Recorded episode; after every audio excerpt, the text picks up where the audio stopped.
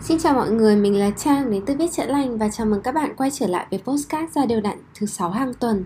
Hôm nay thì mình sẽ chia sẻ về một chủ đề mà mình nghĩ từ đó thì có thể giúp cho mọi người có thể đánh giá được những người khác trong cuộc sống hay đánh giá được cuộc đời một cách khoan dung hơn, nhẹ nhàng hơn và tinh tế hơn thì đây là một bài học mà người anh của mình, anh Trần Việt Hà đã chỉ cho mình rõ, đấy là hãy tách biệt tác giả và tác phẩm ra. Đối với anh thì cái câu này thuộc dạng kim chỉ nam cho cuộc sống và cho cái cách mà anh ấy sống và vận hành trong cuộc sống. Mà ngắn gọn thì giá trị của một câu nói, một hành động hay một sản phẩm phụ thuộc duy nhất vào nội hàm của chính cái câu nói, chính cái hành động, chính cái sản phẩm đấy, chứ nó không liên quan quá nhiều đến cái người mà tạo ra cái câu nói hay cái sản phẩm đó. Ví dụ, uh, anh mình có kể là có một ông em nghiện từ năm 15 tuổi Nhưng mà tính cách người ta sống rất là tình cảm. Lần nào ngồi uống rượu hay là nốc tequila thì cũng bảo là Nói thật với anh, nghiện ngập trá được cái gì, chỉ hỏng người. Cả tất cả mọi người khi mà ngồi nghe đứa em đấy nói như thế thì ai đấy đều vỗ tay và và khen và nói là đúng rồi những gì em nói rất là chính xác. Thì mình nghĩ là cái câu chuyện đấy hay cái nhóm bạn đấy chính là một biểu hiện của sự cực độ văn minh. Tại vì mọi người thử tự đặt lại lại một cái câu hỏi nhé. Chẳng lẽ lời nói nó biến thành sai hay biến thành vô giá trị? Chỉ vì người nói ra những câu đấy không thể làm theo được những điều đấy. Ví dụ như chúng ta nói là là người thì phải tốt, nhưng nếu chúng ta chẳng may làm một điều gì xấu thì chẳng lẽ cái câu nói đấy lại là sai? Nếu tất cả các cái giá trị, ca ngợi tình yêu, son sắt của cái tác phẩm tiểu thuyết vĩ đại bậc nhất thế giới là những người khốn khổ của tác giả Đại Văn Hào Victor Hugo, Nếu mà chúng ta đánh giá cái tác phẩm đấy dựa trên nhân cách của tác giả thì thực sự là cả cái tác phẩm đấy chỉ đáng vứt đi.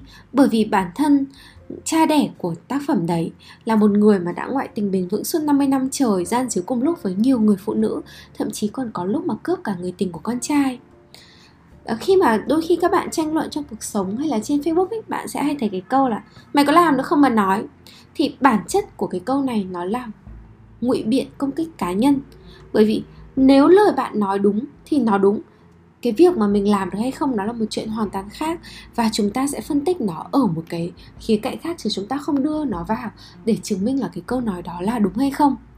Gắn kết tác giả liên quan đến tác phẩm, nó còn kéo lùi cái tư duy logic, tư duy phản biện hay nói tiếng anh là cái critical thinking của mình. Kiểu như khi mà mình nghe được một cái câu gì đấy, thay vì mình suy nghĩ là nó có hợp lý hay không, thì phản xạ đầu tiên của mình hỏi lại là, mày nghe ai nói? Người ta nói có đúng không? Nguồn có uy tín hay không? Nếu mà như thế thì dần dần cả xã hội sẽ dẫn đến một cái trạng thái rất là lười tư duy. Hễ người nào có danh vọng uy tín nói thì câu đấy chắc chắn là đúng là đáng tin tưởng. Trong khi bản thân bạn biết rõ là danh tiếng là thứ có thể ngụy tạo ra được mà. Mọi lời hay ý đẹp nếu nói ra từ những người chưa có thành tựu gì thì chẳng lẽ bạn mặc định nó là sai? Chẳng lẽ mặc bạn mặc định là bạn xem thường và bạn phủ nhận những cái lời nói đó? Thậm chí nếu suy rộng ra ấy, chúng ta sẽ có một cái tư duy rất là nguy hiểm đấy là người tốt thì làm cái gì cũng tốt còn người xấu thì làm cái gì cũng xấu.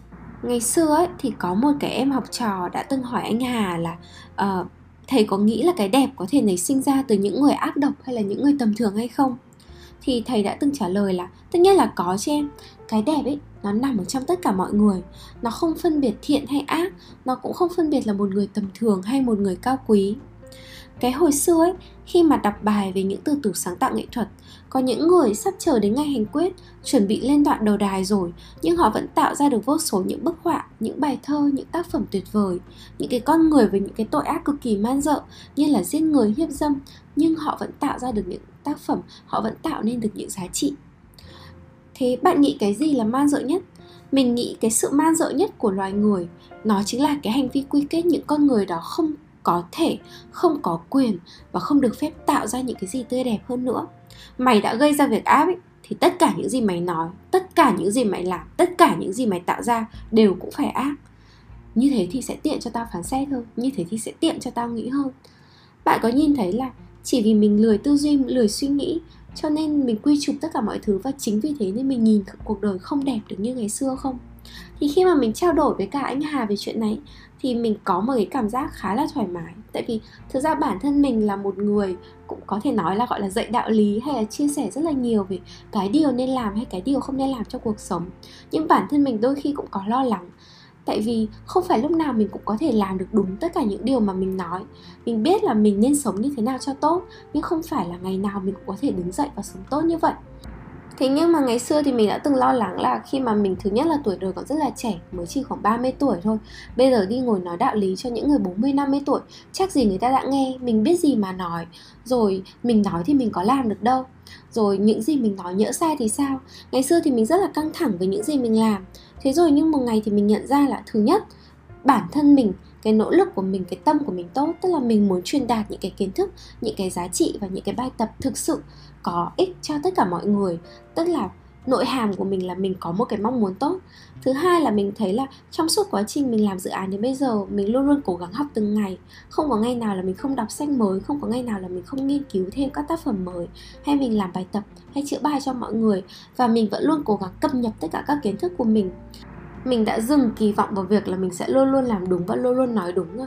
Thực ra trong tất cả những cái postcard của mình hay thậm chí là những cái bài chia sẻ của mình ấy, mình biết và mình hiểu là chắc chắn là nó sẽ có những cái sai sót chắc chắn là nó sẽ có những cái điều nó chưa chuẩn xác lắm hay thậm chí là có những điều mà mình chưa làm được hay không làm được. Thế nhưng mình hiểu là mình sẽ luôn luôn cố gắng sửa chữa nó để cái tác phẩm, cái giá trị của mình càng ngày càng tốt lên. Và bản thân mình làm cái việc này cũng càng ngày càng phát triển hơn nữa, càng ngày càng hoàn thiện hơn nữa và có thể giúp đỡ được mọi người nhiều hơn nữa. Thì mọi người phải hiểu một điều là chúng ta không thể mong chúng ta hoàn hảo thế nhưng chúng ta có thể nói về việc chúng ta sẽ hoàn hảo như thế nào. Cái việc mình nói ra là khi mà mình yêu thì mình phải dịu dàng với người mình yêu chẳng hạn. Đấy không có nghĩa là trong thực tế cuộc sống mình dịu dàng được với người mình yêu, nhưng đấy là cái mà mình hướng tới. Đấy là cái mà mình muốn trở thành. Và mình có một cái kim chỉ nam như vậy, và mình vẫn nỗ lực hàng ngày như vậy để mình có thể tiến dần tiến dần hơn đến những điều đúng đắn. Và đấy là lý do mình nghĩ rằng cái việc mà bạn tạo ra một tác phẩm, hay đôi khi bạn nói rằng là bạn muốn sống như thế này, hay bạn nên làm như thế nó không có gì sai cả. Nói đạo lý thực ra rất là vui mà.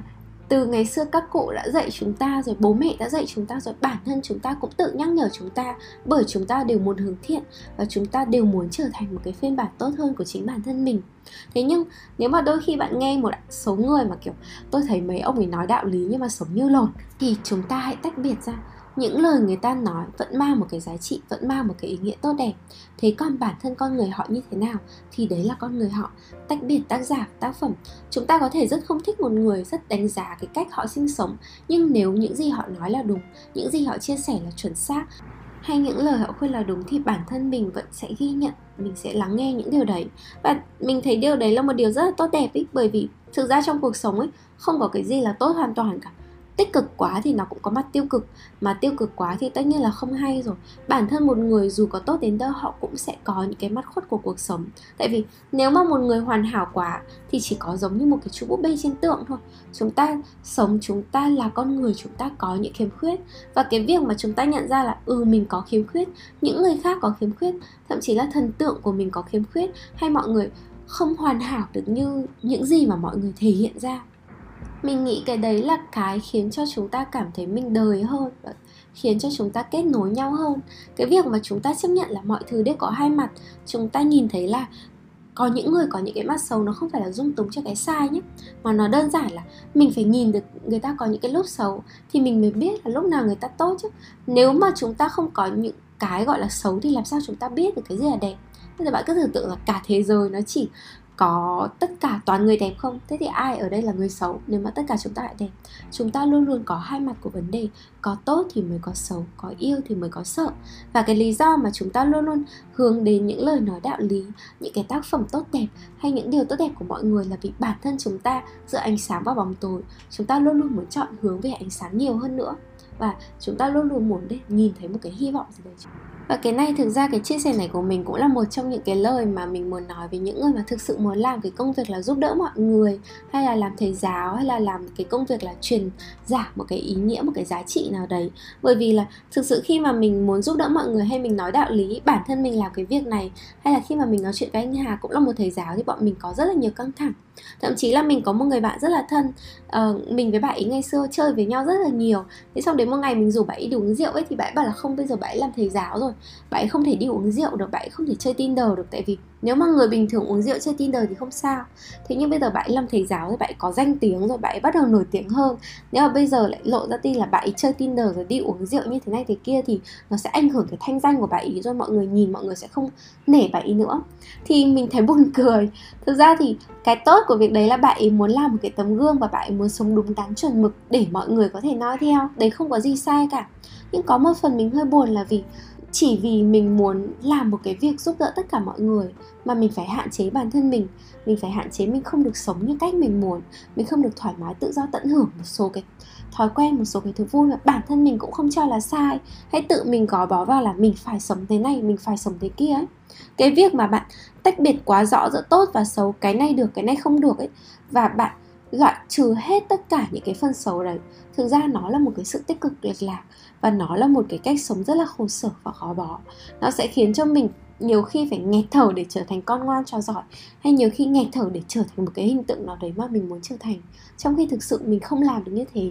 Cho nên, mình luôn luôn nói là cái cách mình sống là mình biết là những cái bài mình viết hay những cái câu chuyện mình kể, hay là những cái khóa học mình dạy nó có giá trị và mình tin tưởng vào cái giá trị đấy nếu cái bài học đấy có gì sai, mình sẽ sửa và mình sẽ cải tiến nó dần dần. Thế còn con người mình thì mình luôn luôn cố gắng để làm được như những gì mình nói. Thế nhưng đôi khi mình hiểu là hôm nay mình rất là lười, mình không muốn làm việc. Hay hôm nay mình cảm thấy thù ghét cả thế giới. Hay hôm nay mình có rất nhiều suy nghĩ tiêu cực. Thì khi mình có những cái điều đấy, mình cũng hiểu là à một phần bên trong của mình như vậy. À bên trong của mình cũng có những cái góc khuất như vậy có thể những cái góc khuất đấy nó đang nói lên một cái điều gì đấy. Có thể những cái căng thẳng đấy nó đang thể hiện là mình có một điều gì đấy dồn nén. Mình chấp nhận cả cái phần xấu ở bên trong mình. Mình chấp nhận là mình chưa hoàn hảo. Và mình biết rằng là bằng việc mình chấp nhận nó, mình sẽ có cách để ngồi nói chuyện, xử lý nó và dần dần thì mình sẽ hy vọng là tác giả có thể đi cùng tác phẩm và chúng ta có thể tốt lên mỗi ngày. Và nếu không thì chúng mình cũng có thể tạo ra được rất là nhiều tác phẩm tốt đẹp mỗi ngày. Cảm ơn mọi người.